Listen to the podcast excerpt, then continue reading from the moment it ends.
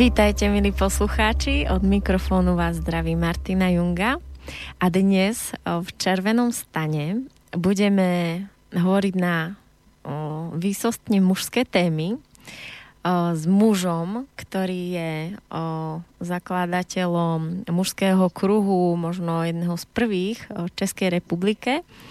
Je to mentor a sprievodca ľudí na ich ceste, Zdeněk Weber. Zdeněk, počujeme sa?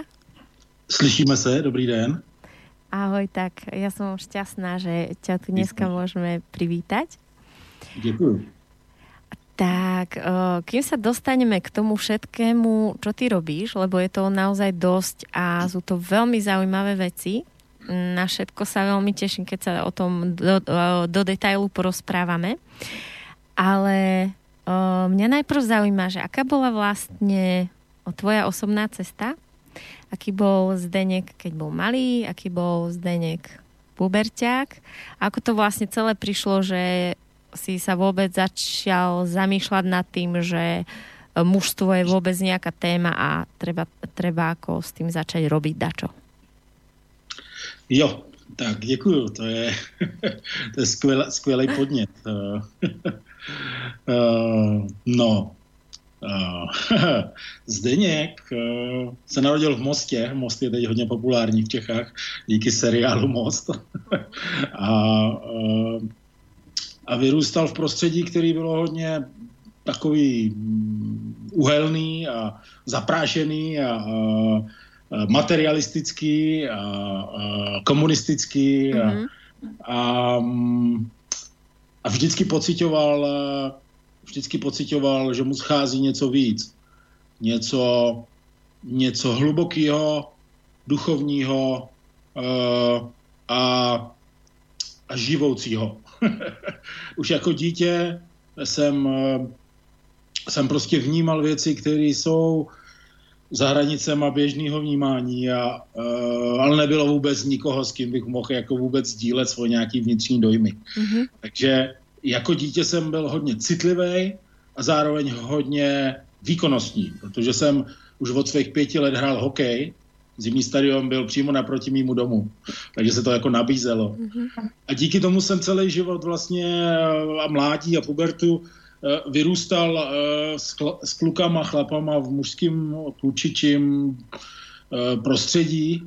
Zároveň na mě měl velký vliv jak, jak můj táta, jako pozitivní vzor, tak, tak můj děda, taky jako pozitivní vzor své doby, už to tak řeknu tak, eh, tak moje divoká matka s, s jugoslávskými kořeny, když to tak řeknu, a, eh, a ženy našeho rodu. A, a všechny možný různé konflikty, a, a, ale i radosti a, a, a tvořivosti a, a bolesti a krásy eh, toho, toho, toho vztahu mezi muži a ženami v naší rodině No tak já jsem se po určitou dobu v tom jako mlel jako nudle v bandě, jako ten prvorozený syn, prvorozený dítě v celé vlastně jako rodině. Mm-hmm. No a když, eh, když mi bylo 15 let, tak, eh, tak nejenom, že jsem opustil základní školu a, a byl jsem hozen do nějakého středního školství, ale byla revoluce v roce 89 a vlastně všechno se otevřelo, najednou se začal otevírat prostor nové hodnoty, nové příležitosti. Já jsem začínal objevovat, že, že tahle ta doba, která přichází, je mi blízká a, a ta svoboda sebeurčení, svoboda sebepoznání později, svoboda nějakého jako sebe, e, seberealizace, co, je něco, co mě zajímá, takže jsem už 18 let podnikal. Hrál jsem stále ten hokej a e, zhruba v nějakých 25 letech, 26 letech už jsem měl velice prosperující firmu a všechny možné různé materiální statky, o kterých jako nějakým způsobem všichni okolo mě snili. Ale já jsem, já jsem tehdy seděl vlastně uprostřed toho všeho úspěchu v tom roce 2000, nebo někdy takhle to bylo, a teď přesně ty datumy neznám. A a cítil jsem hluboko ve svém ve svý duši jako úplný prázdno. Úplný prázdno. Prostě říkám, tohle je všechno, jako tohle je všechno, co ta jako doba nabízí, jako to, to jako všechno. Krásné. A cítil jsem, a cítil jsem hlubokou prostě marnost a, a, a bolest a, a určitou krizi a určitou výčitku, že tohle je všechno. Jo.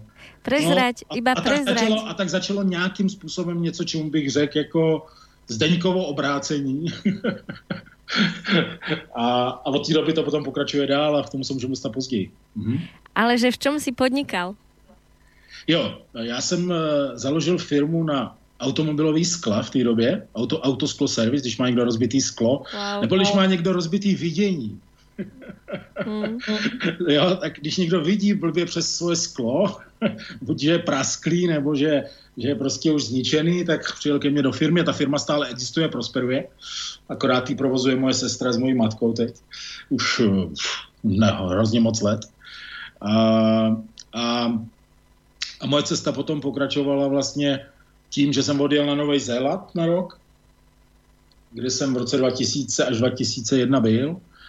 Na tom Novém Zélandě jsem vlastně svým způsobem studoval angličtinu, ale především jsem prostě byl v určitém odstupu od toho všeho dosavadního, co jsem v životě prožil. A celý ten rok jsem rekapituloval, a pro, přehodnocoval a, svůj dosavadní život, svoje hodnoty, prožitky, pocity. A Zároveň jsme se setkávali s různými lidmi, kteří ne náhodou byli na nějakým způsobem na nějaký duchovní cestě nebo na nějaký cestě sebepoznání a na tom Novém Zélandě jsem s nima prostě trávil čas.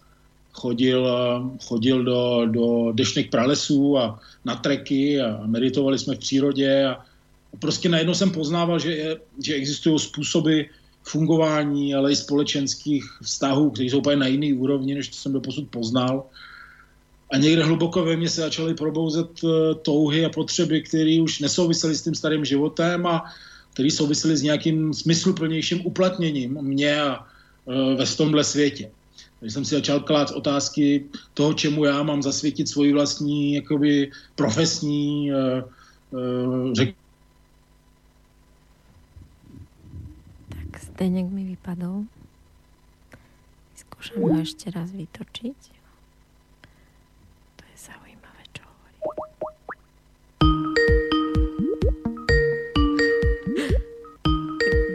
Zvonenie. Halo, počuješ ma? no, slyšíme se, výborně. Super. Tak skús, Omlouvám se, nevím, proč to vypadlo. skús o tri vety naspäť. Ano, takže když jsem se z toho Nového Zélandu vrátil, tak, eh, tak jsem měl už hluboko v sobě jako nějaký druh uh, změny, eh, kterou, kterou jsem začal realizovat tím, že jsem, že jsem začal studovat různý, uh, řekněme, inovativní, alternativní přístupy k osobnímu rozvoji a duchovnímu rozvoji jedince, jako eh, v té- době to byl rebalancing, takový tříletý výcvik vlastně psychosomatický práce spojený s meditací a, a, a rodinné konstelace a, coaching a somatic experiencing a léčení traumatu vlastně v Anglii. Díky tomu, že jsem uměl anglicky, tak jsem vlastně jezdil hodně do zahraničí na různé výcviky, který, který prostě mě pomáhali jako jak mě osobně, tak eh, samozřejmě jsem získával díky tomu určitou, jako, ka, určitou kompetenci, až jednoho dne vlastně v roce 2005, myslím, že to bylo, jako by mě, mě, mě někdo pozval, abych vedl určitou skupinu uh, a byly to ženy, které mě tehdy řekly, hele, ty, ty jsi úplně ideální na to, aby si pracoval s chlapama. Jo. Mhm. Byly to tehdy dvě ženy prostě na, na jednom workshopu Bagata uh, v Lažanech, který mi řekli, ty jsi úplně optimální chlápek, který by měl dělat s chlapama. Jo. Mhm. No a tam se mi to nějak zintegrovalo a nenáhodou jsem potkal Tomase Greinera, už dávno předtím, což je německý terapeut, který vlastně mužské skupiny mimo jiné, mimo jiných aktivit dělal v Německu, dlouhý léta je tam dělal. A vlastně pro, zorganizoval jsem pro něj výcvik tady v Čechách, který, který jsem absolvoval, posledně jsem ho asistoval, no a od něj jsem se hodně věcí naučil o tom, jak vlastně vůbec takovou mužskou skupinu zaměřenou na osobní, duchovní, spirituální rozvoj uh, vlastně vůbec jako dělat. Ten, ten, mi, ten mi dal veškerý know-how který jsem potom samozřejmě nějakým způsobem přetvořil do toho, co teď děláme v Čechách. A dál se to ale utváří samozřejmě dneska už jako jinýma lidma, chlapama, prostě jako, který to dělají dál, nebo to dělají ve spolupráci s náma. Takže takhle vlastně zjednodušeně. Mm-hmm. Jako, uh, ta cesta, uh, u moje cesta uh, a moje učení je vždycky skrze nějaký strásky. Jo? Já jako nedocházím k nějakým zásadním uvědoměním skrze nějaký jako jednoduchý uh, výzvy. Takže uh, to, že jsem vůbec nastoupil na takovou cestu, bylo prostě z té sklíčenosti uh, nad, tím, uh, nad tím jenom materialismem, jenom uh, tím, co mi nabízí ta společnost, který jsem tehdy byl. A, a touhou vlastně jako v tomhle světě něco udělat, změnit a něco smysluplného dělat. Což což prostě stále vlastně ve mně pokračuje. Všechny aktivity, které dělám, všechny projekty, kterých je prostě hodně, eh, všechny fungují a rostou, tak vlastně jsou výsledkem tohohle toho momentu ve mně. Mm-hmm. Tohohle toho, tohle, tohohle toho Zdeňkova uvědomění, Zdeňkový sebereflexe tehdejší. Mhm. Prostě. Mm-hmm. A kde sa v tomto príbehu napojila na teba tvoja žena? Je, moje žena tu jsem potkal na uh, výcviku léčení traumatu v Čechách, který jsem taky částečně inicioval, aby se vlastně tahle ta práce Somatic Experiencing v Čechách děla, tak posledně jsem ještě jako vlastně absolvoval znovu tenhle ten výcvik. A tam moje žena byla taky v tom výcviku v roce 2011, ty datumy, já mám trošku dyslexii, takže si úplně nepamatuju. Uh, tak tam jsme se potkali a tam, tam jsme cítili spolu takovou takovou sílu, takovou, takový spojení, takový jako souznění um, a i společný poslání, že, že jsme prostě jako po určitých peripetích prostě si, se dali a oženili a, a jsme spolu stále dodnes a rádi. Mm-hmm. No tak môžeme Môžeme začať tým, čo mňa najviac chytilo za srdce, keď som vlastne sa k tomu dostala a proste som si niekde prečítala, že je rodokmeň a že je to proste, hneď som si na to začala klikať a videla som tam nejakú rodinku, ktorá robí stretnutia pre rodiny a boli tam nádherné, silné spätné väzby ľudí, ktorí to už zažili. Mm. Takže povedz o tomto projekte najprv, že ako to prišlo a čo tam tie rodiny s vami môžu zažiť? to je hezká otázka. Uh, to je eh, rodokmen je jakoby trošku víc vize mojí ženy, ale nejenom její. já, já, my vidíme a cítíme potřebu, aby moderní, nebo rodina v moderním světě uh, měla určitý rituály a způsoby, který i s dětmi mm, můžeme dělat uh, a díky tomu můžeme obnovovat lásku, proudění lásky, ale i, uh, my tomu říkáme, vidět a být viděn v té rodině. Pro nás je velmi důležitým principem v životě vidět někoho srdcem a být viděn srdcem. Znamená, rodokmen je vlastně příležitost pro rodiny, za prvé, aby znovu nastolili tuhle ten princip být viděn a vidět srdcem jeden druhýho, děti, i rodiče a rodiče i děti. A zároveň, aby rodiny viděly jiný rodiny a aby vzájemně spolupracovaly ty rodiny, minimálně v rámci toho našeho sedmidenního kempu, jo, který se obsadil během týdne, takže to je opravdu jako krásná akce. A, e, a ty rodiny spolu vzájemně tam na tom rodokmenu dělají různé hry, ale zároveň i součástí toho rodokmenu je společný hledání vize pro život. Znamená ta rodina, děti i dospělí společně po přípravě jdou na jednu noc do lesa, kde po určitý přípravě i materiální spolu stráví noc vlastně jako v lese a ráno po té po noci spolu to já to nechci prozrazovat, co je přímo obsahem. Ano, jo. ano, neprezradili. Určitým kreativním tvůrčím způsobem společně i s dětma vlastně vytváří takovou vizi, záměr, hodnoty uh, pro jejich společný život. A pak přijdou z toho a společně s ostatníma rodinama sdílejí tu zkušenost, kterou, kterou vlastně jako udělali v tom lese. Jo? Takže to je jedna část toho. Mimo toho je tam celá řada na tom rodokmenu jsou akce jenom pro ženy, který vede třeba moje, moje manželka a muži prostě jsou s dětma někde, naopak je tam nějaká část, kdy muži zase mají prostor pro sebe a je tam hodně, hodně aktivit společných. Mm-hmm. Společný tanec, společný sdílení, společný volný čas, uh, a společná spolupráce těch rodin. No vlastně. znie to, znie to úplne geniálne a myslím si, že je to veľké a že, že ste to vlastne posunuli ešte ďalej, lebo ako sa hovorí o tom, že so ženami sa už dlho robí, už konečne vlastne robia aj muži s mužmi, už a. sa robí aj s pármi a vlastne presne takéto akcie s rodinami je vlastne to najviac, lebo keď je rodina zdravá, tak môžeme začať pomaličky hovoriť o tom, že sa vytvára zdravá spoločnosť. Takže ja som úplne nadšená čo si teraz porozprával. Tak poďme teraz uh, naspäť k tým mužom. Mm-hmm. Takže čo je vlastne, lebo už vieme o tom, že sú vlastne a zakladajú sa mužské kruhy, ale váš konkrétne sa aj volá, že mužský kruh, hej, je to nejaká organizácia a čo všetko robíte a povedz tú celú myšlienku, prosím. Jasný, jasný, děkuji moc krát. Uh, mužský kruh, uh, to je taková naše organizace, která drží, eh, která drží vlastně, jejím základem je výcvik, mužský výcvik, eh, který trvá rok a půl. A obsahuje sedm víkendů plus hledání vize Vision Quest, desetidenní vlastně pobyt v přírodě těch mužů, spojený s iniciací do dospělejší, zralejší fáze jakoby toho mužského života. Celé, celý ten výcvik je vlastně významně sebezkušenostní. My, my nejsme muži, kteří by jako nějak poučovali ostatní muže o tom, jaký by měli být, ale spíš vytváříme jakoby důvěryhodný, pevný a stabilní prostor, kterým muži sami můžou objevovat svoje vlastní, uh, svůj vlastní potenciál, svoji vlastní sílu a taky svoji vlastní vizi především. Jo? A taky získávat kontrolu a experimentovat sami se sebou. To znamená, ten mužský kruh uh, vzniknul, opravdu jsme seděli tři v Praze a už nás nebo, a to, co jsme chtěli, bylo pravdivý setkání mezi chlapama. Mm pravdivý, pravdivý setkání, prostě ne nějaký falešný běhání po světě prostě a přetvařování se.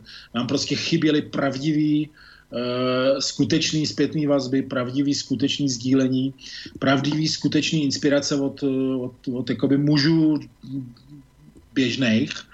A díky inspiraci ze zahraničí taky jsme, jsme prostě založili mužský kruh už dávno a v něm jsme nejdřív seděli tři, pak čtyři, pak pět a dneska prostě už jsou to tisíce mužů, který vlastně jako inspirujeme a který se scházejí v kruzích, buď v rámci nějakého našeho společenství, tak nebo úplně mimo.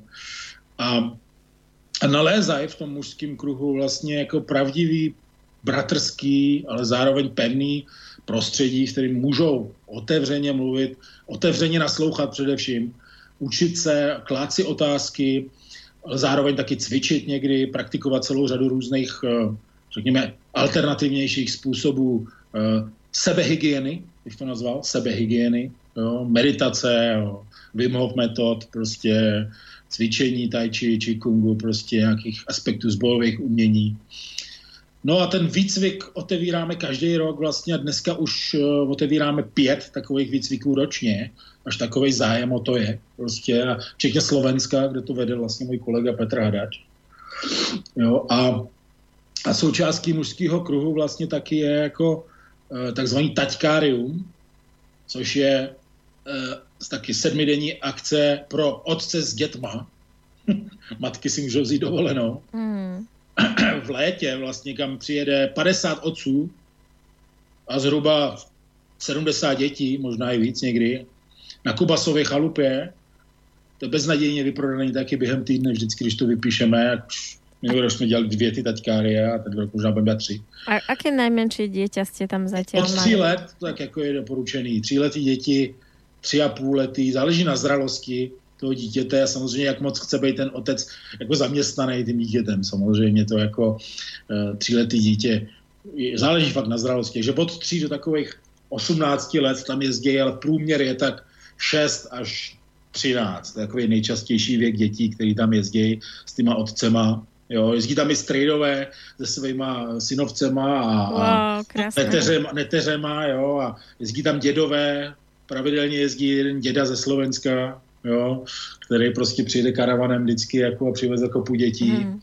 Takže je to, a tam probíhají akce každý den prostě pro všechny různé věkové skupiny, které jsou zaměřeny na prohloubení vlastně vztahu mezi mužem, otcem, dědou prostě a dětma, různý hravý aktivity, ale taky výzvy.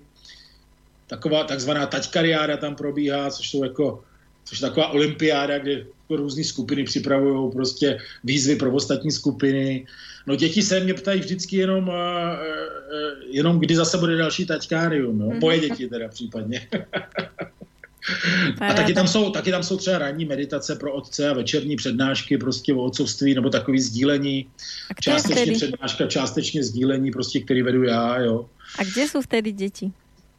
Prosím? Kde jsou v tom čase děti? No děti jsou neustále přítomný. S dětma vlastně probíhá většina aktivit. A ty přednášky a meditace? Ne, když, když, když probíhá meditace, tak většinou děti ještě spí. Mm-hmm. a nebo tam vlastně jsme asi tři mentoři, nebo čtyři někdy, tak jeden vede prostě chlapy a tři se starají o děti. Jasné, no. super.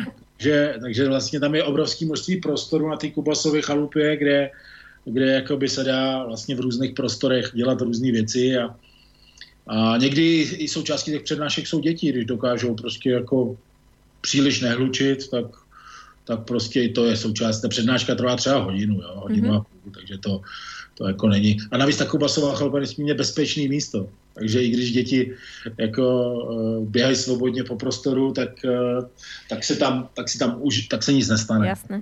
Tam všichni pečují o všechny. Uh-huh. Jo? Všichni vlastně drží bezpečí pro všechny. Takže jakoby každý je strejda.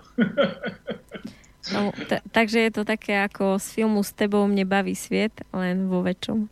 S určitým, ano, to tam je, to je S tebou mě baví svět, ale s určitou hloubkou a přesahem. Jasně. Ještě bych řekl. Jako. Ale humor, humor a radost prostě, to je, to je velká součást toho. A ta to sloboda pro děti. Ano, určitě určitý druh svobody, kterou by asi úplně maminky jako v některých ohledech jako kdyby nevydechali. Uh-huh. A myslíme si, že, že my vždycky říkáme, že mužský kruh, a to furt vysvětluju dokola, jako organizace, vlastně není žádný jako něco jako odvádění jakoby mužů od žen, jo. To je prostě, nebo vytváření nějaký jako mužský autonomie za každou cenu, jo. Mužský kruh, to je taková jeskyně, jako s určitou, určitou hloubkou moudrostí a vědomím, kam prostě chlapci můžou jednou za čas zajít, eh, setkat se s jinými, s jinýma chlapama, popracovat na sobě, uh, být sami sebou, být víc, víc sami sebou povyrůst a vrátit se zpět celistvější, prostě stabilnější a, a, a s tím způsobem zralejší, jako kdyby do těch rodin, do těch svých jako důležitých rolí vyživený a, a posílený prostě jako mužskou kvalitou, jo? protože my si myslíme, že, muži potřebují prostě kvalitní mužský společenství, aby měli kde tankovat sílu, aby, kde nachá, aby, aby někde nacházeli taky nějakou jako skutečnou sounáležitost.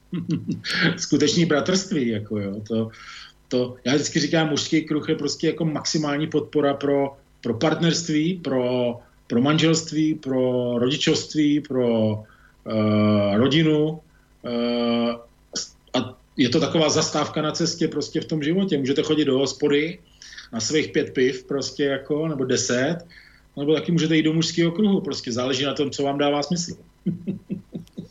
Určite.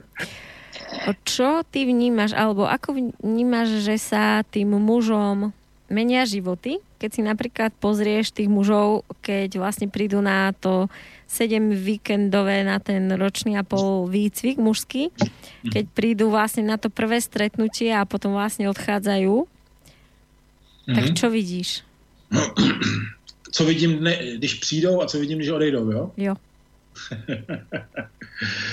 když přijdou, tak vidím... Uh... Ako iba ten rozdíl mezi tím. Ano, ano, ano, takže iba rozdíl ale to musím, to musím zmínit, co vidím, když přijdou. Musím jenom říct, že tak 15 let vlastně jako mm, se hodně věcí už změnilo.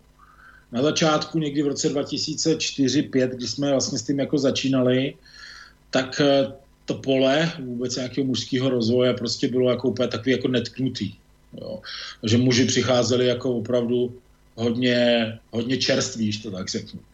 Dneska už uh, muži přicházejí mnohem, řeknu, mnohem sečtělejší, mnohem jako naladěnější, mnohem větší důvěře, než to bývalo, eh, protože samozřejmě díky médiím a YouTube a různým online programům, který děláme, tak lidi si tě nějakým způsobem ten kruh můžou nějakým způsobem očuchat prostě jako online a to je dobře.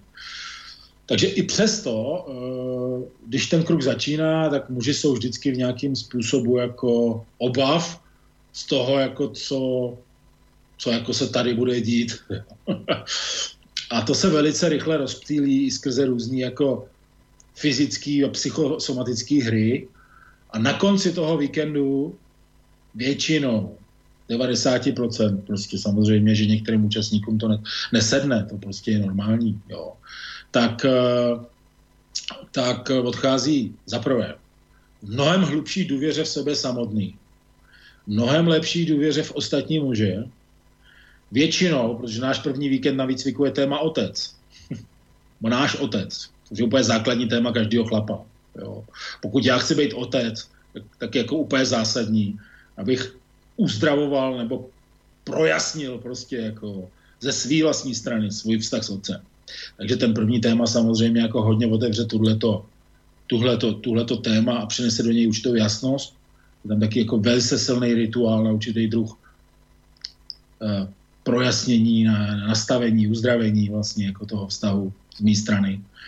A, a taky většina mužů zažije poprvé v životě co je to pravdivý, autentický, chlapský sdílení bez přetvářek, zbytečných keců, vzájemného znevažování, a to i znevažování skrze nějaký jako humor či zlehčování.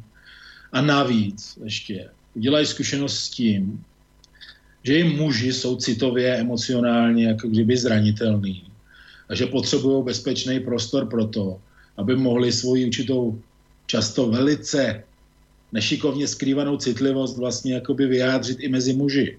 A že v tom můžou být přijatý, respektovaný a dokonce inspirující. Takže neříkám, že by se tam nějak jako extrémně plakalo, jako, nebo, ale už vůbec jako schopnost vlastně mluvit o citlivých jako kdyby v příbězích svého života se svým vlastním otcem, v případě prvního víkendu, to je ve struktuře naslouchání a přítomnosti bez, bez nějakých jako soudů či diskuzí, to je ohromně ozdravující a ohromně vyživující, jako kdyby pro, pro 90, řeknu procent, 95 procent všech, všech účastníků. Jo. To umožňuje jako být pravdivější sám k sobě. A jestliže začínáme být pravdivější sami k sobě, tak začínáme dělat co? Pravdivější rozhodnutí o svém životě. To znamená, že začínáme být pravdivější k druhé a to především k ženám ke svým dětem. A to znamená, že žijeme pravdivější a transparentnější život. A všichni ostatní ví opravdu, jak se věci mají.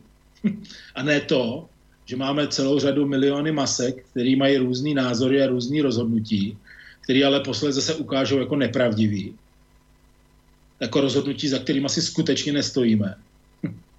Nebo za nima nemáme rovnou páteř, ani pravdivý srdce. Jo, a pak prostě jako ten náš život je marný. Takže a, a ty ženy samozřejmě jako nejsou potom jako úplně šťastný z toho, když ten chlap vlastně nemá kontakt se s tím pravdivým jádrem. Takže ten mužský kruh samozřejmě umožňuje, aby jsme měli hlubší a hlubší kontakt se svým pravdivým jádrem a rozpoznávali ty svoje vlastní falešné e, masky, strategie. A to je celoživotní praxe. To není jako že já bych z toho byl nějak venku a já bych byl nějak dokonalej, jo, jako facilitátor. Já jsem samozřejmě na té cestě taky. A každý kruh, každá skupina je pro mě prostě dalším, i samozřejmě taky, dalším jako mojím vlastním jako rozvojem. Takže um, já jsem se trošku rozpovídal, ale takhle asi, takhle asi bych to jako pojal. No podstate si odpovedal alebo hovoril to, na čo by som sa aj ďalej pýtala. Takže ja iba, že teda vlastne po tom výcviku musia byť tí muži ako riadne zmenení a minimálne ako viac v kontakte sami so sebou. Také niečo? No, uh, já vždycky po těch zkušenostech, co v životě už máme v té mentorské a průvodcovské práci, tak vždycky říkám jednu věc. Jo. Každý člověk má na té duchovní, spirituální, ale e, i osobnostně rozvojové cestě prostě úplně jinou startovní čáru. Jo. Takže já vždycky koukám na každého účastníka prostě z pohledu jeho, že má sice plný potenciál, ale má prostě určitou startovní čáru. A každý prostě během toho výcviku udělá posun, který je ten jeho originální a unikátní.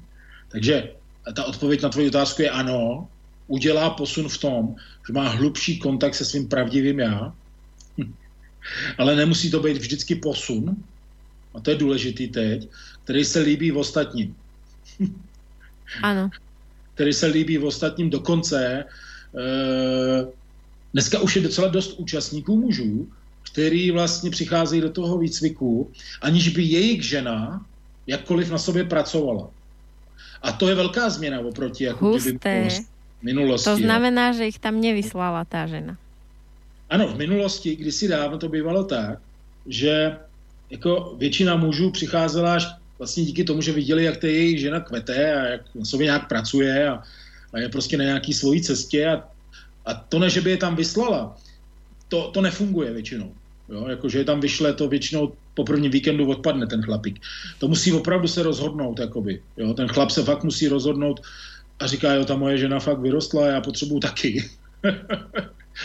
Takže takovýhle procento vždycky jako mužů je a je to, myslím, přirozený, protože prostě mu, ženy milujeme a, a, a inspirujete nás a, a je strašně důležitý, aby to tak bylo, ale zároveň, eh, abych se pro něco skutečně rozhodl, tak to musím udělat se svého vlastního jádra, prostě jinak to nefunguje. A to začíná a končí především samozřejmě svatbou třeba například, že jo.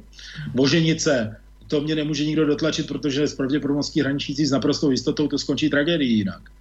To se musím rozhodnout ze svého jádra, i když ta iniciativa třeba přijde od té ženy, aby ta svatba se stala. Tak to je podobný v takovémhle výcviku.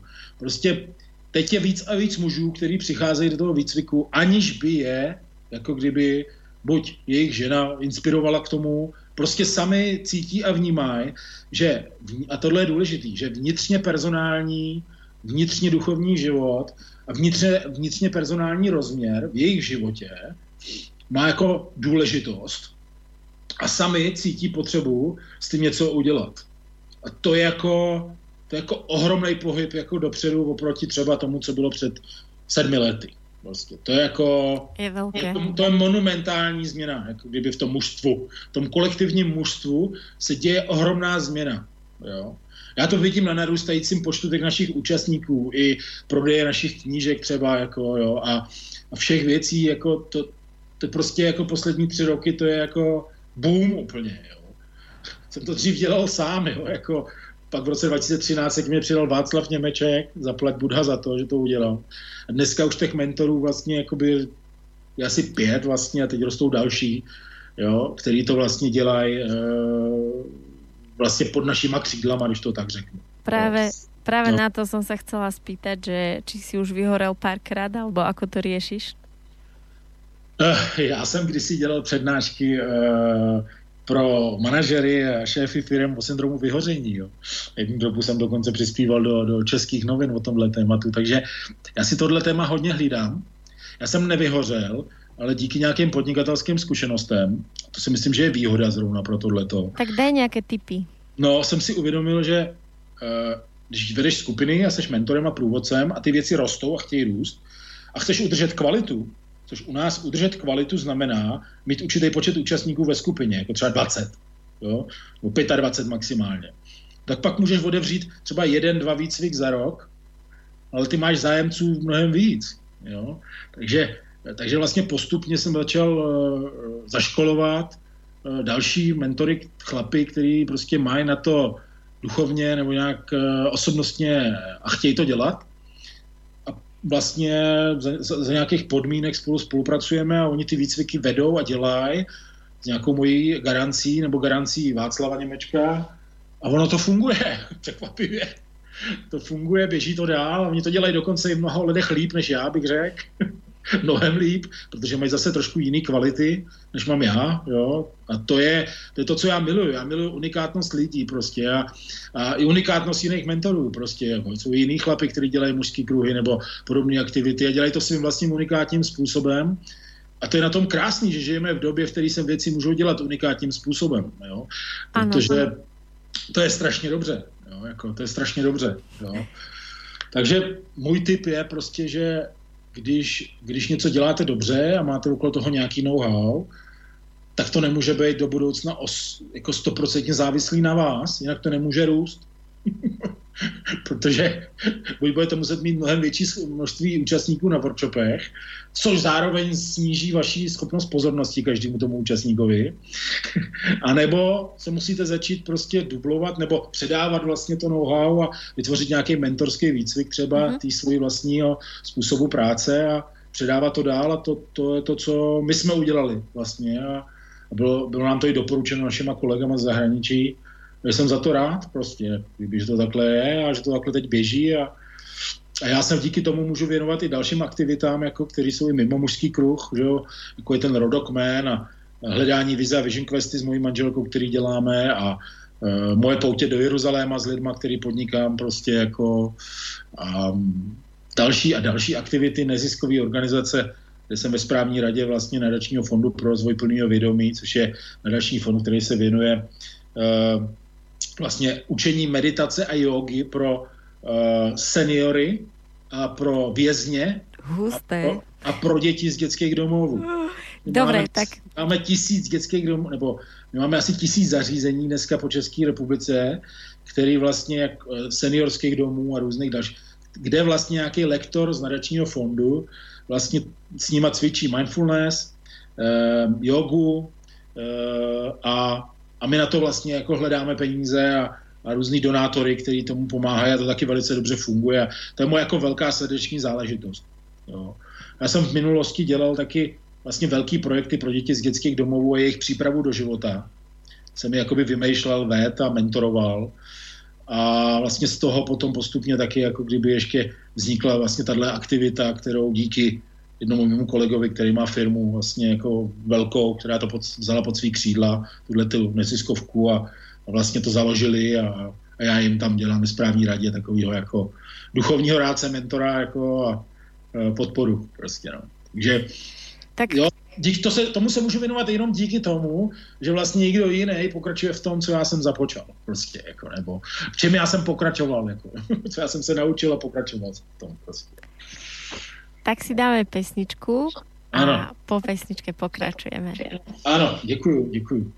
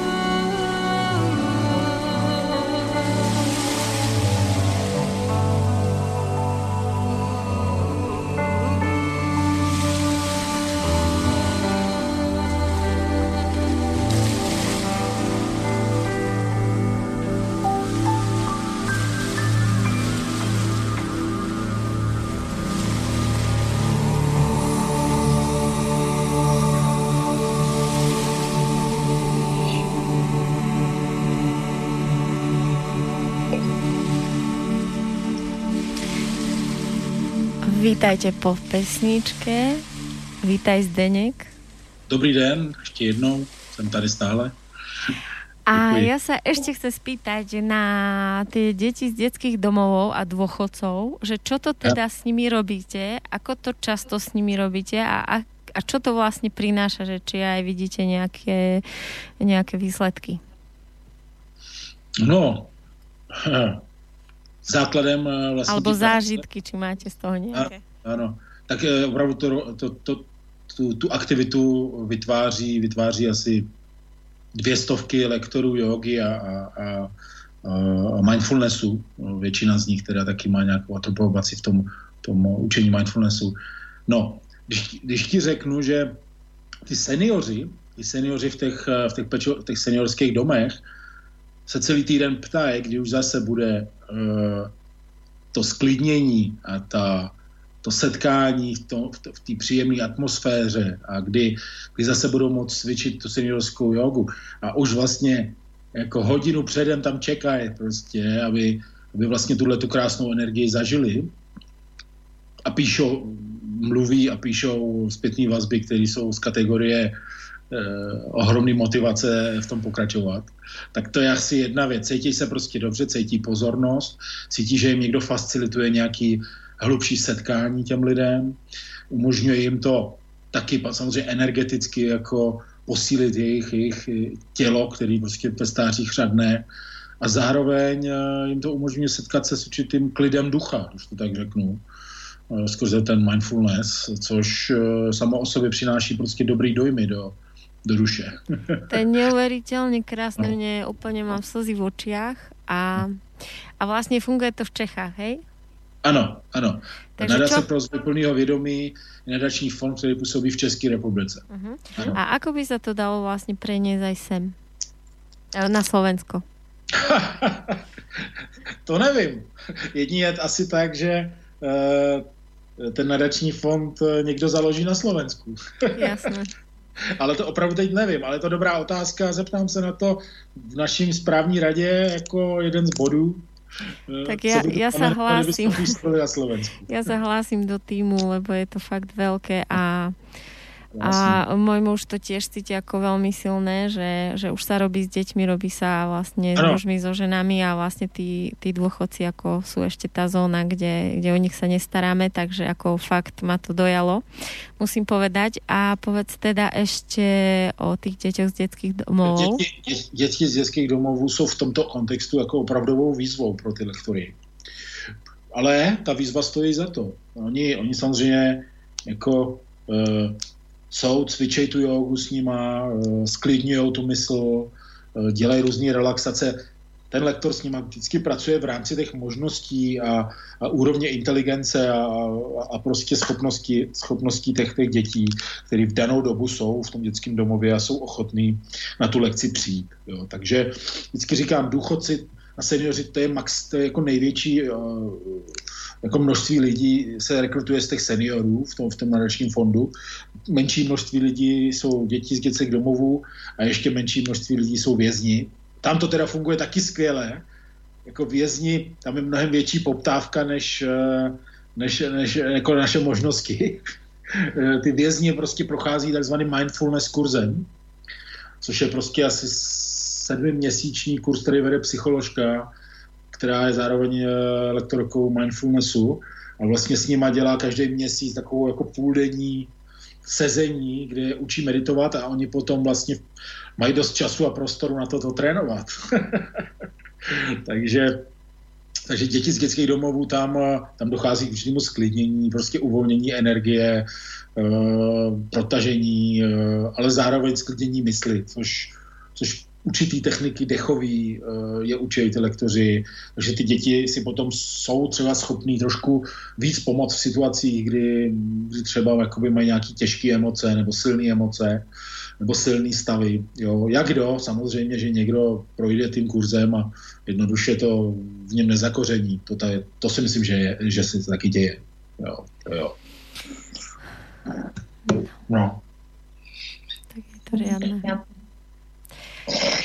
Dobre, tak uh, musím sa teraz z toho vyťahnuť. Áno, a chcela som sa ďalej spýtať, že čo je to ten Vision Quest a prečo to robíte spolu so ženou a, a čo, čo o tom vieš povedať?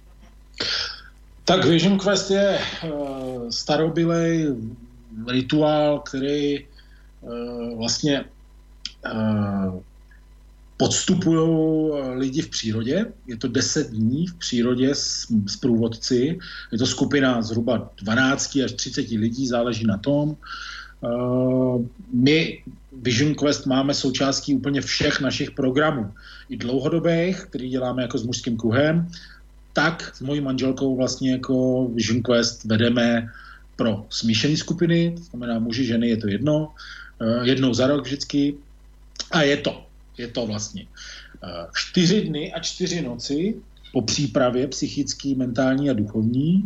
Člověk odchází do přírody, kde na jednom místě může chodit na krátké procházky bez jídla, bez jídla, ale s pitím, s vodou, s veškerým vybavením, plachtou nad hlavou. Vlastně čtyři dny a čtyři noci zůstává sám se sebou v čisté přírodě. My tomu říkáme takzvaný rituální komplexní celiství vyprázdnění. Člověk se vlastně jako vyprázdní od všeho. Od civilizace, od, eh, od jídla, od eh, mobilů, od všech možných různých eh, záležitostí běžného života. A v příroda je velice dobrý pomocník na cestě ke své vlastní pravdivosti. Takže v, tom, v těch čtyřech dnech a čtyřech nocích téměř každý se dotkne jako hlubokých míst ve své vlastní duši a, a taky si může klást a přijdou k němu jako velice důležité otázky jeho života. Vydáváme určitý doporučení pro ty čtyři dny a čtyři noci, určitý rituály, takový jednoduchý, který pomáhají k tomu, aby vlastně ty čtyři dny a čtyři noci ten člověk kdyby opravdu využil smysl plně v té samotě. a jsou tam různé bezpečnostní opatření, jako kdy máte parťáka, s kterým si dáváte jakoby vědět, aniž byste se viděli, že jste v pořádku. A je tam celá řada příprav, vlastně, které předcházejí tomu, než ten člověk jde na ty čtyři dny a čtyři noci do přírody. Jo.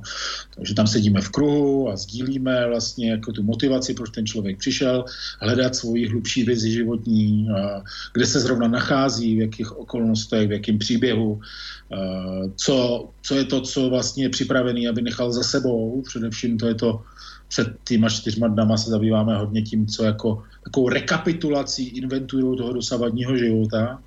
A to jako na na, na, na, na mentální, psychologický, ale jako duchovní, sociální úrovni.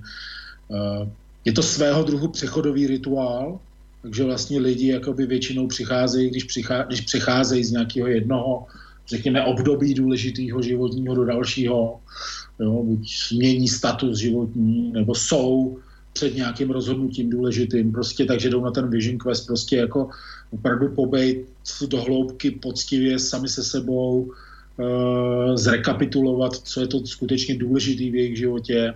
No a my jako mentoři, jako pár vlastně jako maximálně podporujeme v tom, aby, aby na ty čtyři dny a čtyři noci šli prostě opravdu jako plně, plně od, odpočatý, vyprázdněný, připravený, s jasnou vizí, s jasným záměrem, či čtyři dny a čtyři noci tam být. No a tak po těch čtyřech dnech a čtyřech nocích vlastně se ty účastníci vracejí zpět do základního tábora, který je jakoby v blízkosti toho lesa, který máme k dispozici a dostanou najíst prostě a pokračujeme vlastně jako další, e, další dva a půl dne vlastně sdílením příběhů, který tam ty lidi vlastně zažili. A my jako mentoři jim pomáháme ty příběhy rozpléct, určitým způsobem rozpoznat v nich určitý poselství, který třeba ten člověk sám nevidí dát taky určitou zpětnou vazbu, zrcadlení, který pomáhá vlastně ještě hlouběji a víc do šířky porozumět tomu, tomu, co jsem tam vlastně prožil ty čtyři dny a čtyři noci. No a to je, jako já zase nechci prozrazovat úplně všechno, co je součástí toho rituálu hledání vize, mm-hmm. questu, ale tohle je vlastně eh, proces, který děláme už taky notnou dávku let a a je to jedna z našich ústředních, eh, řeknu, takových jako aktivit, ústředních eh, rituálů, který, který je jako nesmírně důležitý z našeho pohledu a my sami na něj chodíme minimálně jednou za dva roky už pro, pro naše vlastní jako vždycky prohloubení a, a a tak dále. Takže to je jako velice důležitou součástí našeho života. A tenhle rituál, tak jak my se ho učíme, vlastně tak, jak my ho děláme, tak pochází vlastně z, z, ze, ze Severní Ameriky. Uh, my jsme se ho naučili od lidí, kteří uh, se, vlastně sídlí v Kalifornii a docela taková komunita, která se, která se zabývá takzvanou zemitou spiritualitou, tomu říkají Earth-based spirituality, nebo zemitá spiritualita, a jejich součástí je vlastně taky hledání vize. A oni vlastně dostali jako požehnání určitou transmisi na tenhle ten rituál od Siuxu a od takových siuxských medicinmanů, kteří vlastně chtěli, aby ten rituál pokračoval dál, ten Vision Quest v této podobě, nebo v této podobě, aby ho upravili pro moderní lidi a moderní lidi se mohli znovu skontaktovat sami se sebou skrze přírodu a skontaktovat se svojí vlastní duši skrze přírodu. Jo? Což je pro dnešního člověka nesmírně důležitý, protože mnoho lidí je prostě odpojených od přírody, odpojený od duše přírody. A jakmile se připojí k duši přírody znovu, tak pak najednou získáváš něco, čemu by se dalo říct úplně přirozená, přirozená ekologická inteligence. Jo? Určitý druh citu pro přírodu prostě, takže se začneš chovat i trošku jinak v přírodě. Což je jako i vedlejší efekt celého toho rituálu. no, to si viem predstaviť, že môže výrazne človeka zasiahnuť také, také 4 dní. Nádhera. Nádhera. Za náma je ze Slovenska vždycky minimálně 3-4 účastníci a, uh, a už i vlastně Petr Hadač jako v rámci výcviku mužská síla dělá ten Vision Quest pro, pro ten výcvik vlastně na Zaježový v, na Slovensku. Mm-hmm. Takže, takže už i i tam, a vím, že i jiní lidi, eh, kteří třeba dělají trošku jinou tradici Vision Questu, než my děláme, tak, eh, tak vím, že taky na Slovensku, ano. myslím, že zrovna na Zaježový taky ano. nějaký Vision Quest pořádají. Si myslím, že tyhle ty možnosti jako zaplet Budha jsou a rozšiřují se a, a jsme za to strašně rádi, protože jako by my můžeme provést Vision Questem třeba jako 50 lidí za rok, jo, jako. Víc to asi nepůjde ale my jsme rádi, kdyby takovým Vision Questem prošlo třeba 50 tisíc lidí. Určitě, určitě. Zdeněk, ja by som sa ťa popýtala ešte na také témy, mm. o, do ktorých ty určite máš čo povedať. Ty máš o, tri deti. Ano. Sú to chlapci, dievčatá? Ako to je? To sú dvě děvčata a jeden chlapec. Mm-hmm. Tak či môžeš pohovoriť chvíľu o tom, že o, ako ty vnímáš úlohu otca, čo je tá rola otca v rodine a potom vlastne o, to otcovské k dievčatám a to otcovské k synom. Děkuji moc krát uh, za tuhle tu otázku. Uh, nejdřív, než odpovím, tak chci říct, že nic z toho, co jsem tady dneska řekl, ani řeknu, není pravda. Ale je to pravdivý. Já tomu vždycky říkám, protože to, co já říkám a to, co řeknu, je jenom můj vlastní názor, zkušenost je to určitá moje odbornost, ale to neznamená, že to musí být pravda pro někoho, kdo nás poslouchá. Já vždycky říkám, cokoliv řeknu, prosím, berte to jako inspiraci, případně podnět, jako, ale zkuste se zeptat sami sebe, co je to pro vás a jak vy to máte a jak vy to cítíte ve svém duchu a ve své duši, jak to chcete mít prostě. No a to, co vám teď řeknu, je moje zkušenost a je to i moje, jako řeknu, mm, jako mentorská, ment, mentorské zkušenosti a zároveň moje jako otcovské zkušenosti dohromady. Jo. Pro mě uh, začnu holkama, protože uh, nějakým způsobem prostě mi to přišlo teď přirozeně. Takže pro mě jako pro otce je naprosto zásadní, abych dával svůj dceři a, a svým dcerám pocítit, že jsou milovaný v mém náručí, jsou milovaný v mém srdci vždycky za všech okolností takový, jaký jsou a ani špetkou, špetkou ve svém srdci o nich nepochybuju. Ale zároveň, že s nima někdy nesouhlasím, že jim někdy řeknu tady ne, tady jo, to, to neznamená, že jim všechno dovolím, ale za tím je vždycky tohleto přijetí a to jim vždycky připomíná. A znovu a znovu jim to jednou za čas říkám, že v mém srdci máte místo, kde jste přijatý přesně takový, jaký jste. Druhá věc. Nikdy svým dcerám neříkám nic negativního. Nic. I kdybych si to náhodou myslel, že hlava dokáže vymyslet cokoliv. Cokoliv negativního o jejich vlastním vzhledu, nebo jejich jako e, vnímání nebo jejich pocitech. Jo, protože moje dcery jsou v takové pocitové bytosti a já to strašně mám rád, že mají sobě jakou feminitu jako, a, a chovají se femině a, a je to prostě hezký. A já se toho vážím a, a nehodnotím žádným způsobem jako otec jejich prožívání ani cítění. Druhá věc, třetí věc je, mm, jsem jim otcem a e, v tom kontextu, že, že držím prostor pro ně a pro jejich život. A to především taky materiální. Jednoduše materiální zabezpečení. Tak nám zde někdy vypadol, ještě ho vytočím.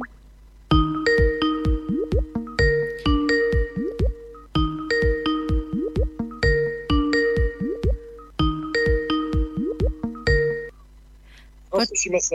Ano, ano, takže materiálné zabezpečení. Ano, mě to vypadlo na uh, notebooku, takže se omlouvám, nevím proč. Takže teď jsem na mobilu. A slyšíme se dobře? Ano. Výborně. No, že materiální zabezpečení, stát vlastně v tom vyrovnaném fungování materiálním, rovnovážným, pevným, stabilním, eh, v zádech vlastně jako těm dětem. Považuji stále za velmi zásadní jako otcovskou, ale i rodičovskou, to, nem, to není jenom otcovská, my se ženou to máme poměrně rovno, rovnocený tyhle záležitosti. A uh, věnovat jim čas. Pro mě je čas s dětma jako a náš společný čas, jako i jako rodiny, jako něco, přes co nejede vlak prostě. Jako práce je jedna věc, ale druhá věc je, že prostě ten čas s dětma, hraní s dětma, bytí s dětma, uh, jednoduše jenom společný čas, který může být bruslení na veřejném bruslení, nebo prostě procházka ze psem, nebo uh, to společný vaření, nebo společný prostě tvoření, společný koukání na pohádku. Uh, to jsou všechno, to je všechno prostě čas, který už se nikdy nevrátí. Nedá se vrátit, nedá se zaplácnout penězma, nedá se zaplácnout vůbec ničím. Prostě. Takže společný čas a, uh, a, a, a prostě i taková jednoduchá věc, jedna z nejhezčích momentů našeho života, mýho života je prostě doprovázet děti, vozit, přivážet ze škol do školek, prostě tak jako lásky plně doprovodit do té školy a lásky plně zase z té školy vzít, jo, nebo z té školky to je prostě taky čas jako určitý lásky, pozornosti, uh, výživy, jim umožnit vzdělávání třeba, když je to možný, který je prostě určitým způsobem etičtější nebo uh, tvořivější, než, než jako uh, jsem to měl já v dětství, prostě takový ten Makarenko style, jo, jsem měl já v dětství.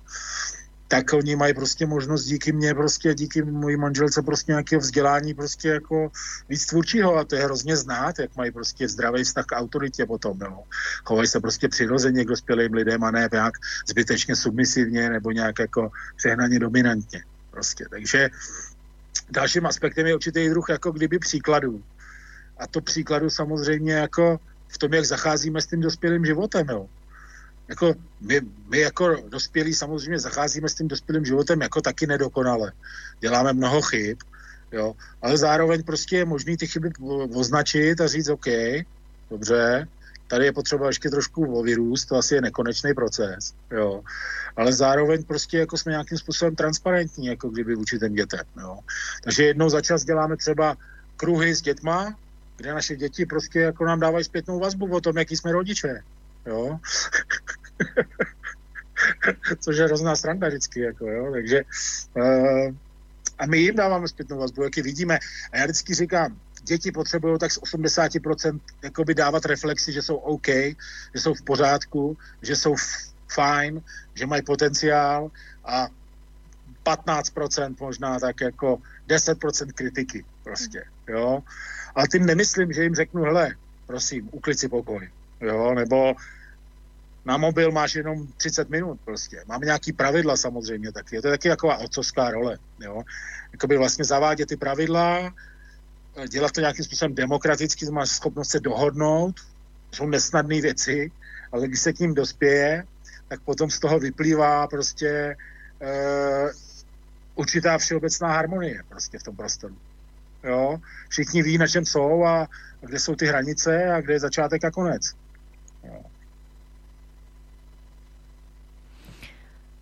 Slyšíme se? Ja som úplne počúvala, všetko sa mi páčilo, úplne rezonujem a začali sme vlastne tými dievčatami, čiže tam bolo, že vlastne neposudzuješ ich vzhľad a že vlastne rešpektuješ ten ich citový život. Á, áno, áno. A teraz ešte môžeš prejsť k tomu synovi. Jo, jo, jo, jo, no to je samo téma o sobě.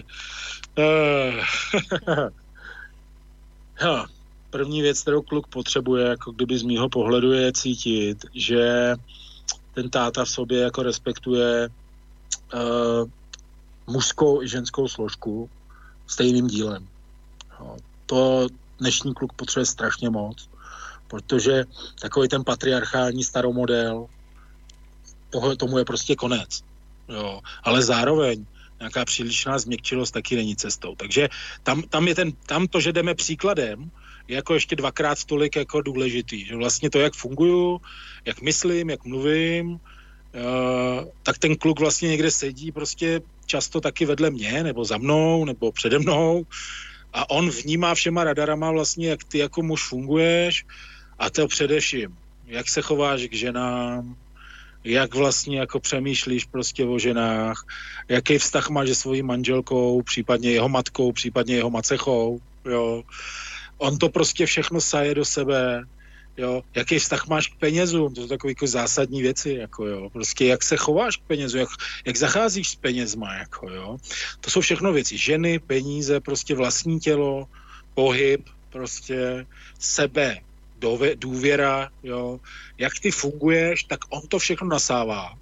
A, a především to nasává v tichu. Má, dnešní doba je taková upovídaná, jo, ale ty kluci, oni to do sebe nějak sajou jakoby prostě podvědomě. Takže, takže my prostě jdeme příkladem a to, to je prostě obrovská výzva to je ohromná výzva, protože pak samozřejmě vidíme, že ty kluci se prostě potýkají o tom třeba jako s věcma, kterými sami nemáme prostě nějak zpracovaný, což zároveň si myslím, že patří k určitýmu určitým nedokonalostí otcovství, jako vy, nebo ži, rodičovství vůbec. Jo? Že to nejlepší samozřejmě jako můžeme inspirovat, ale co je důležitý u kluků je uh, vlastně vnímat jejich vlastní unikátní cestu a tu podpořit a neprojikovat na ty kluky svoji vlastní unikátní cestu, kterou jsem neprožil. Jo, to, jako, to, je, to je velmi častý jev, že muži vlastně jako toužili hrát hokej, jo, jako třeba. A teď mají kluka a říkají, to bude hokejista. No, ale to se třeba vůbec nepovede prostě, jako je to úplná marnost, jo. Protože prostě ten kluk tady není o to, aby ten hokej hrál, je tady úplně z jiného důvodu. Takže prostě vnímání určitý unikátnosti toho syna, jeho vlastního energetického, jako kdyby systému, když to tak řeknu, jeho vlastní povahy, hodnot, inklinací a to podpořit ho v jeho vlastních inklinacích, to cítím jako naprosto klíčový jako pro otce, aby to dělal prostě. Jo. A, a, a, a, a zatleskal i tomu, když syn dělá něco úplně jiného, než dělá táta prostě. Jo. Jestli kluk umí hrát dobře na, na flétnu a hrozně ho to baví a miluje to a táta je prostě rugbysta, tak táta by měl tleskat tomu prostě, že kluk hraje na flétnu a ne mu vyčítat prostě, že není rugbysta. Jo.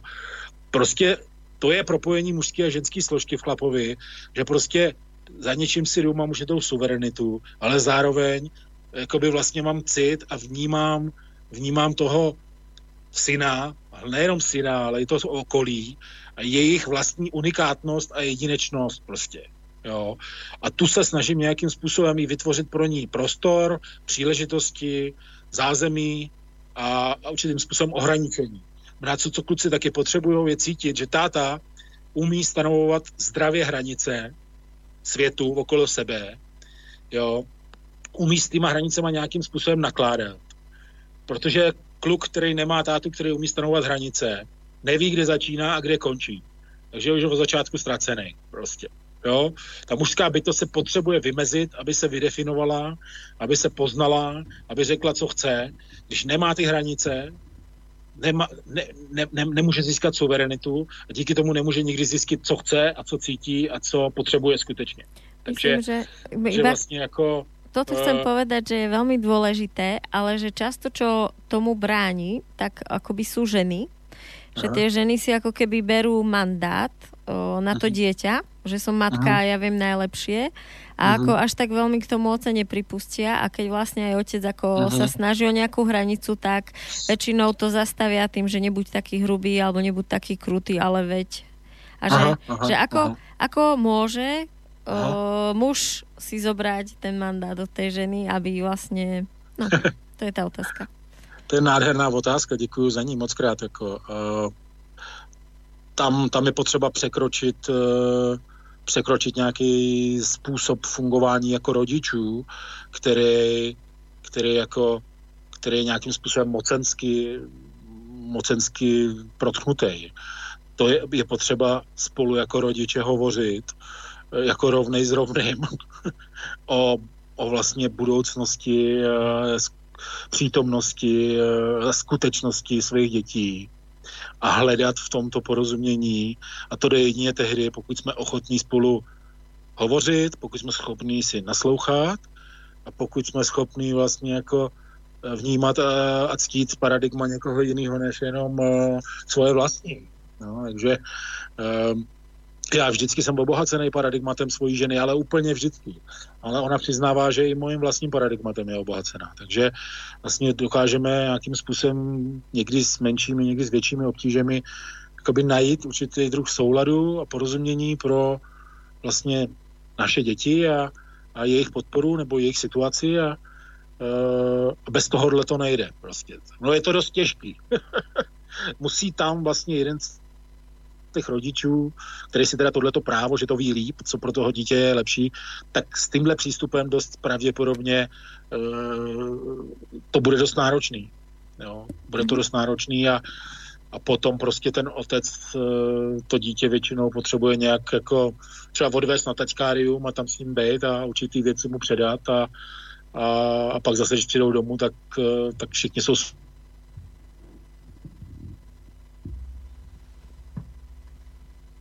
my, my zastáváme a propagujeme jako názor určitého druhu zdraví, svobody sebeurčení a určitého druhu rovno právnosti nebo rov, rovnosti, jako, ale v tom kontextu toho, že, si to, že lidi si to sebeurčení prostě jako musí vykomunikovat sami a přijít na něj společně sami. Nedá se nic ideologicky nadiktovat, že by něco nějak mělo být. Prostě to většinou nefunguje. Z toho vznikají diktatury prostě. Mm-hmm. Takže já si myslím, že moderní člověk už prostě diktaturám a ideologiím příliš nevěří, proto říkám, že všechno, co tady říkám já, je inspirace. Není to žádná ideologie, prostě je to moje zkušenosti. Jo? A na všechno vlastně ve finále, jako kdyby člověk musí jako do, dojít k tomu sám, skrze nějakou svoji vlastní zkušenost. A někdy je to o tom, že musíme překonávat svoje vlastní a to především svoje vlastní osobní limity, jako svoje vlastní osobní vnitřní uh, předsudky, názory, omezení prostě. A v tom rodičovství tam se samozřejmě, to je jedna z oblastí v partnerském vztahu, že jo, kde, kde se musíme jako rodiče spolu znovu a znovu ladit a taky důvěřovat tomu, že v určitých ohledech žena má víc moudrosti a v určitých ohledech muž může mít víc moudrosti. A že to je vymyšlený dobře, prostě tím velkým tajemstvím. Jako. a že já mám úctu k ženské moudrosti a jsem rád, že některé ženy, třeba moje partnerka, má určitý druh jako respektu k mojímu vlastní moudrosti. mm-hmm. Která je taky protnutá určitým druhem samozřejmě mužství. Jako, ale v určitý moment samozřejmě i v partnerství přesahujeme mužství a ženství a, a vstupujeme prostě do mnohem takové průlaretnější polohy, jako společných rodičů, společného prostě jako kdyby plánování, jako společných nějakých jako spolupráce, že jo, jako ano. přátelství eh, a dalších úrovní, které jsou méně zabarvený třeba jako tou polaritou. Prostě. No, já se chcem opýtať, že ako si konkrétně vy dvaja s tvojou ženou hľadáte čas na romantiku a vášeň a na udržiavanie toho vášho partnerského něčeho? To je výborná otázka. S, s, velkýma, s velkýma výzvama e, děláme pravidelní rituály ka, každý týden.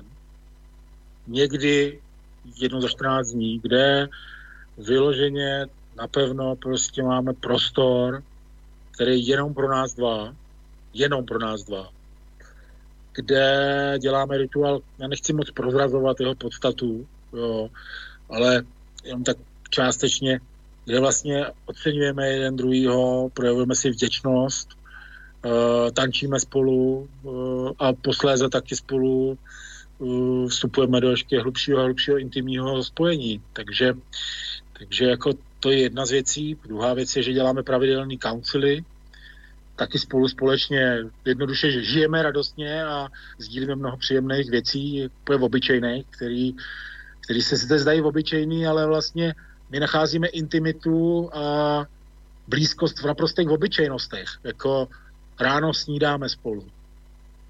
Já připravím snídaní, většinou, protože stávám dřív. To je taky intimní událost. Jo. Připravujeme si jídlo, vaříme spolu, pečujeme vodu spolu. Mm dotýkáme se, objímáme se během dne. Uh, uh, já myslím, že, já si myslím, že tvoříme spolu.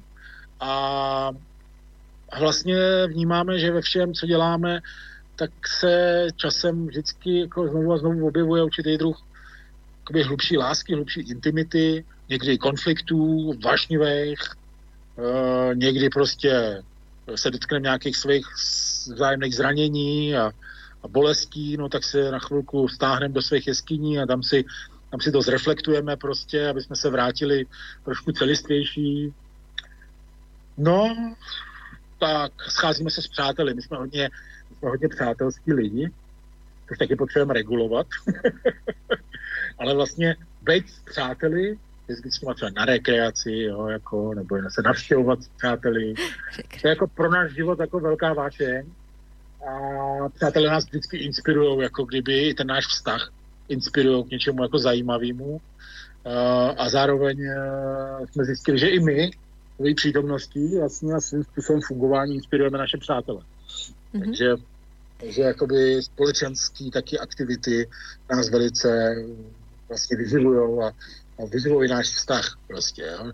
Vlastně určitý druh taky vize, že náš vztah neslouží pouze jako nám dvou, ale že vlastně slouží ještě jako našim dětem a, a dalším lidem skrze naše aktivity a, a že vlastně jsme užiteční tím, jaký jsme, prostě jako ještě pro někoho jiného. Nás tak, to máme taky určitou vášeň s mojí manželkou. Máme hodně společného, jako kdyby a to nás, to nás nějakým způsobem dělá, dělá spokojeným a radostným v tom, co je. Tak, tak bych to asi nazval, no. A to neznamená, že spolu nemáme konflikty, nebo že spolu jako rozumíme na 100% ve všech ohledech. My jsme pro sebe jeden pro druhý určitým druhém tajemství. Asi to tak vždycky bude a je to tak správně. Ano. Tak mne sa veľmi páčilo toto tvoje rozprávanie no. o vašom vzťahu a no. teraz navrhujem si dať pesničku a potom by som no. sa spýtala na tvoje púte do Jeruzalema. Perfekt, děkuji moc krát.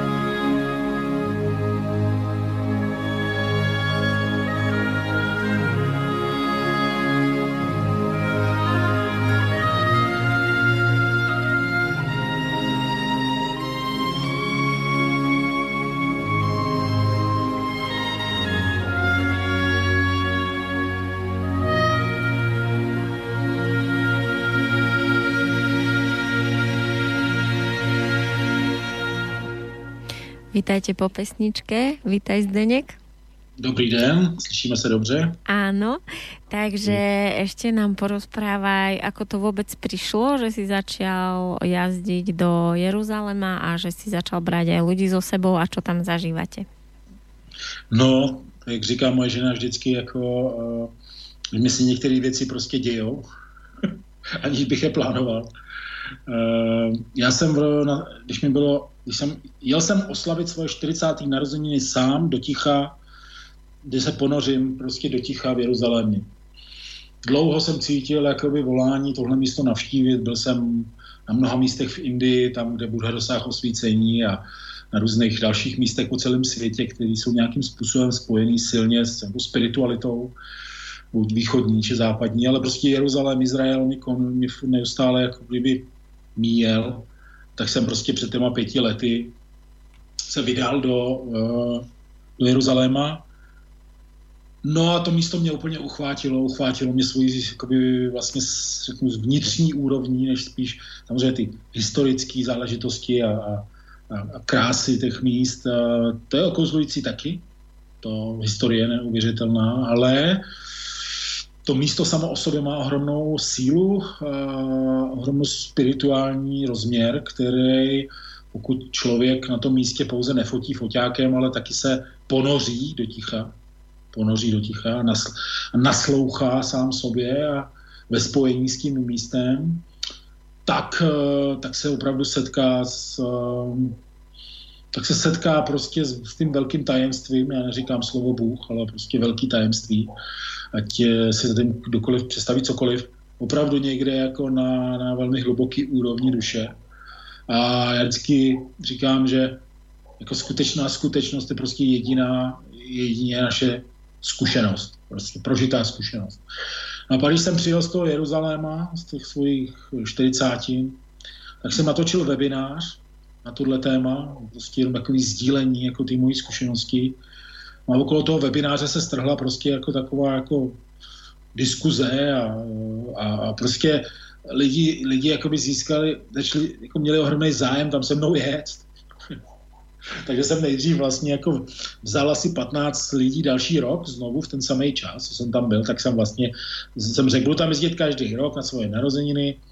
No a když mají ty lidi takový zájem, tak vždycky 15 lidí, 20 vemu sebou půlku, půlku z těch deseti dnů budu věnovat jim a půlku budu jenom v tichu sám se sebou.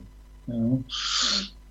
No a takhle to první dva roky fungovalo, no ale pak těch lidí přibývalo, přibývalo a najednou jsem si musel zeptat na otázku, jako co to po mně chce, no, takže to po mně chce, abych prostě jako do toho místa, a samozřejmě se ten Jeruzalém velice dobře poznal za ty léta, a dokážu vlastně lidi přivést na místa, které normálně by tam přijeli jako turisti, tak vůbec oni nezavadí.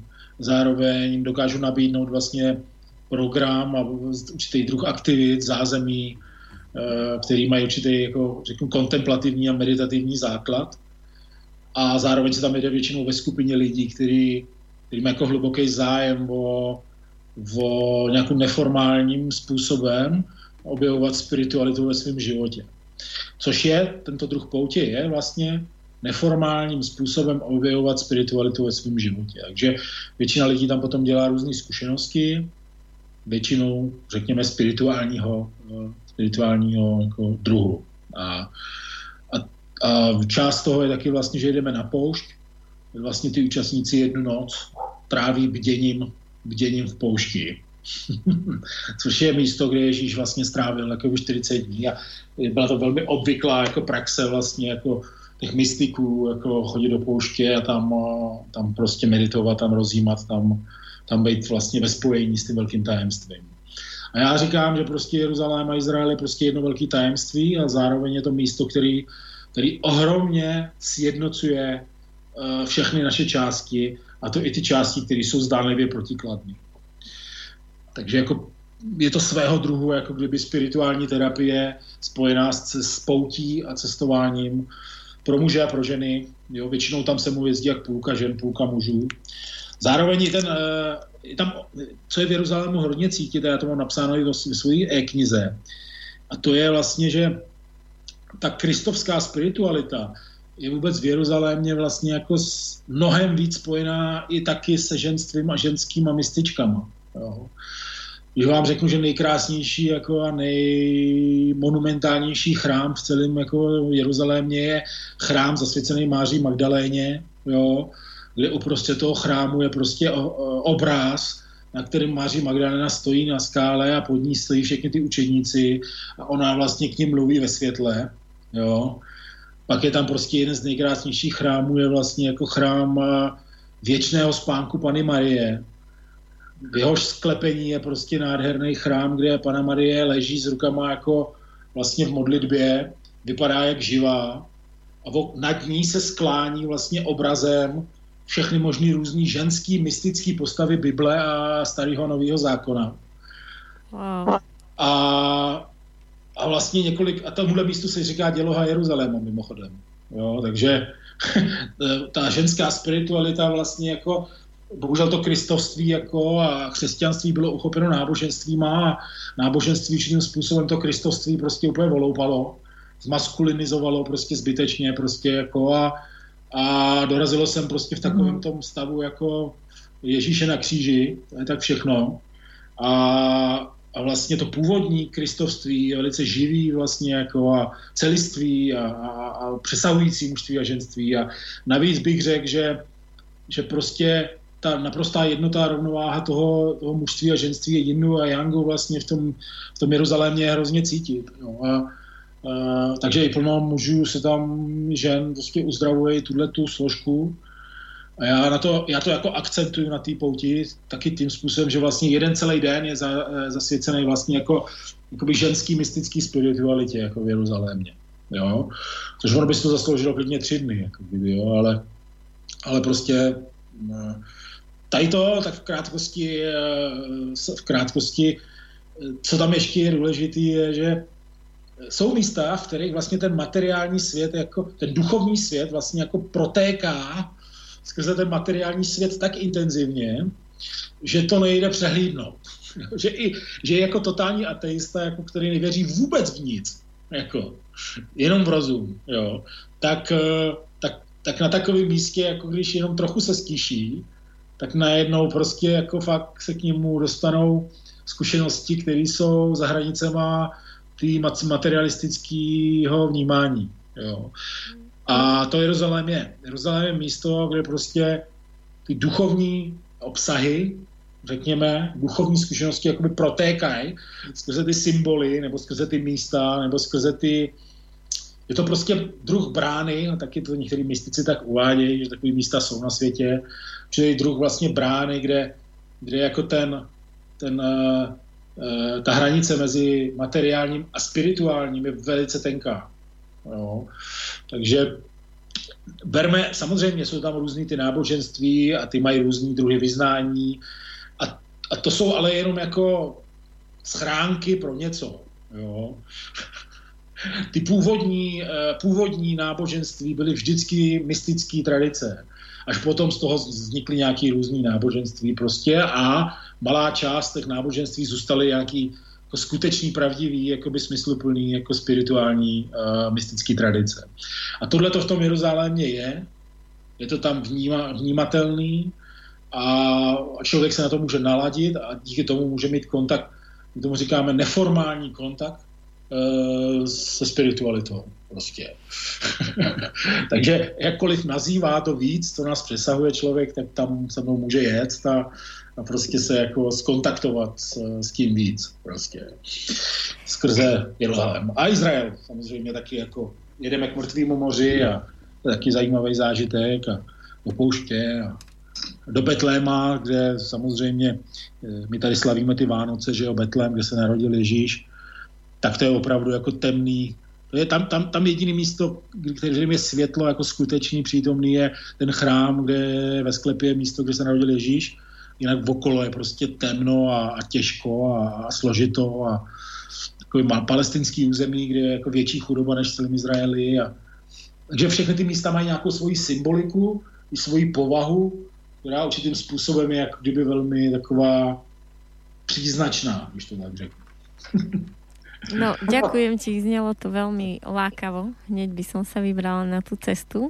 Tak kto je, možno sa pridám. Zdenek, ja ti ďakujem za krásnu hodinu a pol. Taky ďakujem. A veľmi ma to bavilo, bolo to veľmi zaujímavé rozprávanie a ľudia, ktorí, ktorých si chytil za srdce, tak e, môžu sa s tebou skontaktovať kde? Tak eh, dnešní moderní technologie umožňují si mě přidat do přátel na Facebooku. Čiže reaguješ aj na Facebooku. Ano, Facebook používám, jsem vášnivým uživatelem Facebooku. Eh, a zároveň samozřejmě máme webové stránky, že jo, několik různých webových stránek, kde mě můžete najít. Ta nejvě, nej, největší asi mužský kruh.cz nebo justlove.cz. Píše se to just love.cz, justlove.cz. To jsou takový dva základní weby, kde jako nějakým způsobem jsem k vidění, prostě jako nebo k slyšení. A Facebook taky funguje, no. Super. Že... Ja ti ďakujem, Zdeněk, a verím, že ještě někdy si to možno zopakujeme. Děkuji moc krát, jsem velice vděčný za to pozvání a jsem fakt rád, že, že jsem dostal tuhle příležitost eh, s váma sdílet. Děkuji, vážím si toho a neberu to jako samozřejmost. Děkuji vám moc krát. Ďakujem, ahoj, ahojte poslucháči. Ahoj, ahoj. Táto relácia vznikla za podpory dobrovoľných príspevkov našich poslucháčov. I ty sa k ním môžeš pridať. Viac informácií nájdeš na www.slobodnyvysielac.sk Ďakujeme.